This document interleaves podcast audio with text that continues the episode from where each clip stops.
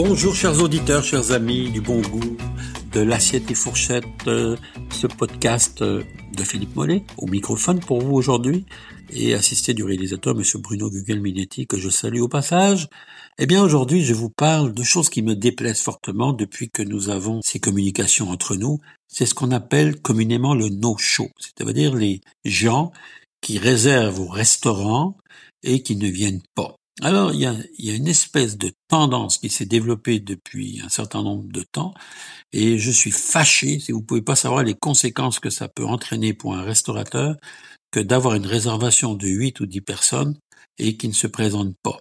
Non seulement on va nous donner un faux nom avec un faux numéro de téléphone, mais tout simplement, on prévoit dans un restaurant des fois qu'il n'y a pas beaucoup de place, mettons une trentaine de places, eh bien, quand il y a 8 ou 15 personnes ou 20 personnes qui ne se présentent pas, imaginez les conséquences. Et ça, ça a effet d'augmenter de plus en plus. Je ne sais pas si c'est le fait de la Covid qui a, qui a lancé cette mode, mais en tout cas, c'est tout à fait désagréable. Alors moi, je vais vous dire une chose, préparez-vous parce que l'association des restaurateurs est en train de mettre en place un système pour qu'aujourd'hui, on va faire comme ça se fait pour les réservations d'hôtels, eh ben on va vous demander votre carte de crédit avec un dépôt. Et puis, euh, euh, si votre carte de crédit passe pas, ben vous perdez. Si vous venez pas, ben tant pis pour vous, vous perdrez votre dépôt.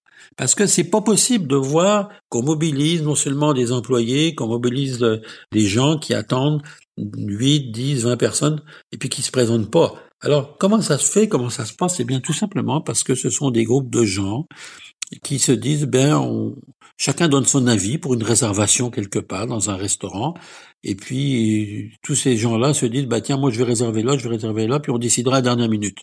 Donc, euh, on réserve dans quatre endroits à la fois, et puis euh, finalement, ben, on va dans un endroit que l'on décide à la dernière minute. Et ça, c'est vraiment pas le fun parce que il y a trois restaurants qui vont se retrouver dans le vide, donc à avoir des, des gens qui ne se présenteront pas. Et ça, ça arrive de plus en plus.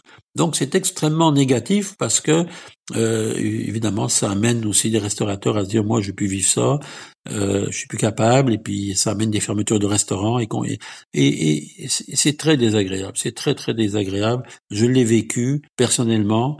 Euh, et puis vous avez pas, vous essayez de rejoindre là. Vous voyez, on fait une réservation pour midi 30 et puis à, à midi 40, vous voyez que les gens ne sont pas présentés. Donc vous prenez le téléphone qu'on vous a donné. Premièrement, vous tombez sur un numéro de téléphone qui est pas le même. Et puis ben là, vous vous retrouvez le bec à l'eau et c'est très très désagréable. Alors préparez-vous. Donc euh, moi je vous le dis, bientôt vous allez voir arriver dans les restaurants des, des, des gens qui vont vous demander votre carte de crédit pour assurer ces réservations parce que c'est très désagréable.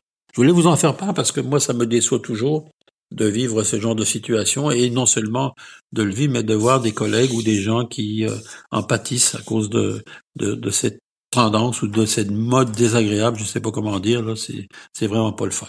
Alors, on va passer à quelque chose de plus réjouissant, c'est-à-dire les pommes de terre. Drôle de sujet après le, les no shows de restaurants, vous me direz, mais oui, parce que les pommes de terre, ça reste la, la patate cette pomme de terre que l'on consomme de bien des façons. Il existe des centaines et des centaines de recettes de pommes de terre et il existe aussi des centaines et des centaines de variétés de pommes de terre. Mais on va résumer ça d'une façon simple. On va parler des pommes de terre pour la purée de pommes de terre, la purée de patates, puis on va parler des pommes de terre pour les frites. Ben, ce ne sont pas les mêmes pommes de terre. Et vous allez voir que si vous voulez manquer une frite ou manquer une purée, eh ben, il suffit de prendre une pomme de terre qui est euh, trop riche en amidon, euh, qui euh, qui cuit très rapidement, donc qui va vous créer des des, des motons, ce qu'on appelle des motons dans la purée.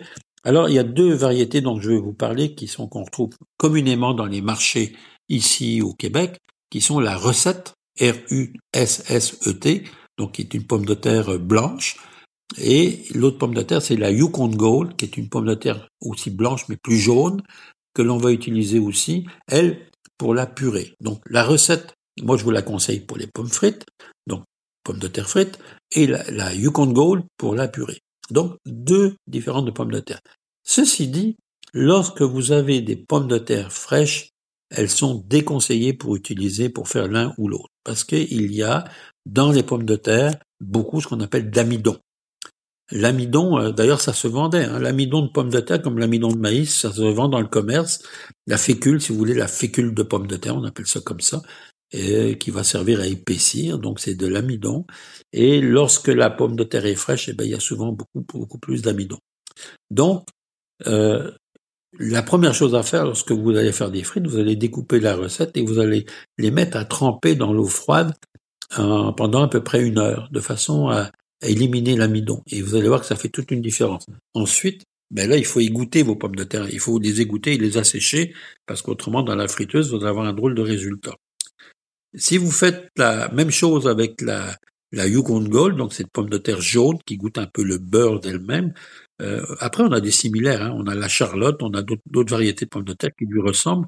Mais vous allez faire la même chose, vous allez les découper et les mettre dans l'eau froide. Et là, encore une fois, vous allez aussi éviter l'amidon. Ce qui est arrivé, ce qui arrive aussi, c'est même arrivé dans des restaurants, où lorsque vous allez travailler une purée de pommes de terre avec une, pomme de terre trop fraîche, on dit que la pomme de terre va corder, c'est-à-dire que l'amidon va ressortir et, et, alors là, vous allez manquer complètement votre purée qui va être collante. Donc, voilà, j'espère que ces conseils vont vous aider. Donc, deux variétés de pommes de terre à retenir. C'est simple, hein, une pomme de terre qu'on appelle la recette, que vous trouvez en abondance sur le marché, et la Yukon Gold, que vous trouvez aussi en abondance pour faire des purées de pommes de terre. Eh bien, passons à la pomme de terre pour retrouver un autre féculent ou un produit euh, pareil mondialement connu qui s'appelle le risotto. Le risotto, je suis allé euh, plusieurs fois dans la vallée du Pô et euh, en Italie et j'ai découvert donc des cultures de riz pour faire le risotto. Il y a trois riz qui, qui existent pour faire le risotto, dont vont utiliser les Italiens. Premièrement, il y a l'arborio, qui est un riz euh, particulier, donc euh, qui est vraiment fait pour le risotto. Le vialone nano, qui est un, riz aussi pour le risotto, mais qui est plus rare. Et puis il y a, je vous ai dit l'arbre, le carnaroli, c'est ça que je cherchais. Le carnaroli, qui est le troisième riz aussi qu'on va utiliser dépendamment pour faire le risotto. Qu'est-ce que c'est que le risotto? C'est un plat qui est, je vous dirais, un plat en soi qui, qui fait partie du repas, mais si vous faites manger un bon risotto, vous n'avez pas besoin de manger autre chose. Un risotto se satisfait à lui-même et puis vous n'avez pas besoin de manger autre chose. Moi, je l'ai appris de chef italien. Et euh, euh, quand je vois qu'on me sert dans un restaurant, quand vous commandez, puis que cinq minutes après on m'amène un risotto, ben je sais très bien que le riz a été fait d'avance, puis que c'est pas possible, c'est pas ça un risotto. Un risotto, c'est au minimum 18 à 20 minutes de cuisson et tout en brassant continuellement pour éviter que ça colle et d'une façon à intégrer le liquide que vous allez mettre. Alors, je vous donne la recette. Moi, je vais, vous présenter aujourd'hui un risotto aux champignons et la pancetta. La pancetta, c'est la poitrine de porc qui a été coupée, hein, que l'on coupe en, dés et qu'on va faire revenir euh, tout simplement dans l'huile d'olive, euh, croustillant, pour mélanger avec le risotto. Alors, on va dire pour quatre personnes, hein, 100 euh, grammes de champignons, parce que les champignons, le problème, c'est que ça disparaît à la cuisson. Donc, vous allez perdre beaucoup, beaucoup de volume à la cuisson. Alors, 400 grammes de champignons, 100 grammes de pancetta qui est déjà cuite, hein, vous la faites revenir au préalable ou vous la mettez au four si vous voulez pas la, la faire revenir. Un oignon haché, euh, une, demi-gousse d'ail haché, mais à peine, juste pour dire qu'on en met un peu. 60 euh, millilitres d'huile d'olive, une feuille de laurier et je mets pour deux tasses de riz, donc 200 euh, millilitres de vin blanc ou de vermouth blanc, hein, et 1,5 litre de bouillon. Et je finis avec euh, euh, du parmesan, parmigiano reggiano, avec 150 grammes ou 120 grammes de parmigiano reggiano à la fin. C'est les recettes. Et puis vous pouvez finir euh, avec un peu de beurre à la fin ou tout simplement un autre filet d'huile d'olive. Ça, chacun a sa recette. Mais moi, je mets un morceau de beurre à la fin pour crémer. J'aime ça un risotto quand il est coulant. J'aime pas ça quand, quand, il, quand il est trop sec. Donc la première étape consiste à faire revenir vos champignons. Vous les coupez en morceaux, vous les faites revenir. Euh, vous pouvez le faire en même temps que la pancetta. Donc vous allez avoir ce mélange que vous mettez de côté. Prenez une autre casserole dans laquelle vous allez ajouter de l'huile d'olive aussi, et là vous allez faire revenir vos oignons tranquillement, pas vite, euh, de façon sans les faire brunir, hein, mais vous les faites revenir tranquillement. Vous allez ajouter ensuite le riz. Vous faites craquer le riz avec euh, les oignons. Euh, vous mettez votre gousse d'ail, votre, quart de gousse d'ail dedans, qui va disparaître, mais juste pour apporter un petit goût particulier. Et vous faites bien revenir ça pendant une minute ou deux avec l'oignon, tout ça, jusqu'à ce que ça devienne craquant. À partir de ce moment-là, vous allez prendre votre bouillon que vous allez verser progressivement. Donc vous tournez votre casserole avec le riz tout le temps. Ça, ça impose de rester là 18 minutes devant le fourneau. C'est pour ça que je vous disais, quand le restaurant vous le sert après 5 minutes, là, il y a même un problème. Donc vous allez commencer à tourner avec la cuillère de bois, faire euh, de façon à inclure le liquide. Dès que le liquide diminue, vous le voyez dans la, dans, la casserole qui en a plus, vous rajoutez du liquide et ainsi de suite. Vous mettez votre feuille de laurier, vous pouvez laisser dedans tranquillement et vous allez inclure vos 1,5 litres de bouillon tranquillement, pas vite, de façon vous allez voir que le riz va l'absorber. À la toute fin, moi j'ajoute soit le vermouth, j'aime bien utiliser un prat ou un vermouth blanc dans la, à la place du vin blanc, mais pouvez mettre du vin blanc si vous voulez, et euh, vous l'intégrez encore là tout en rumant. Puis en finale finale, là on parle de 18 à 20 minutes plus tard, vous finissez hors du feu avec le beurre et le parmigiano reggiano, tout simplement pour que votre risotto devienne crémeux et coulant. Ça, c'est important. Rajouter sel poivre, ça, bien sûr, on assaisonne sel poivre, c'est très important. Et là, j'intègre mes champignons avec la pancetta, donc encore qui ont été gardés au chaud au préalable ou tiède, tout simplement dans le mélange. Et vous allez voir, c'est plus facile de les intégrer à la fin que si vous les mettez. Il y en a certains qui vont les mettre en cuisson avec le riz.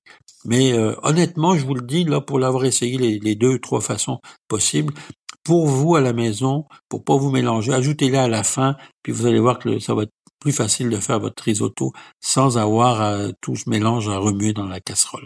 Ben, un risotto, là, quand c'est bien fait, il n'y a pas meilleur. Je vous dis tout de suite, là, euh, bon, il n'y a pas meilleur, une bonne paella, ça veut vous dire qu'il n'y a pas meilleur aussi, mais finalement, je vous dirais que tout est meilleur, mais un risotto, franchement, là, et Dieu sait que c'est pas tout le monde qui fait du bon risotto, mais quand c'est bon, c'est bon, croyez-moi. Eh bien, mes amis, je vous souhaite une belle semaine. J'étais très content d'être avec vous. Euh, le mois de février est avancé et puis euh, on s'en va vers la Saint-Valentin, puis vers Pâques et puis après les grandes vacances. Enfin, le printemps va arriver un jour ou l'autre. Merci, je vous embrasse très fort, je pense à vous. Merci de votre fidélité à chaque semaine. À bye bye, à bientôt.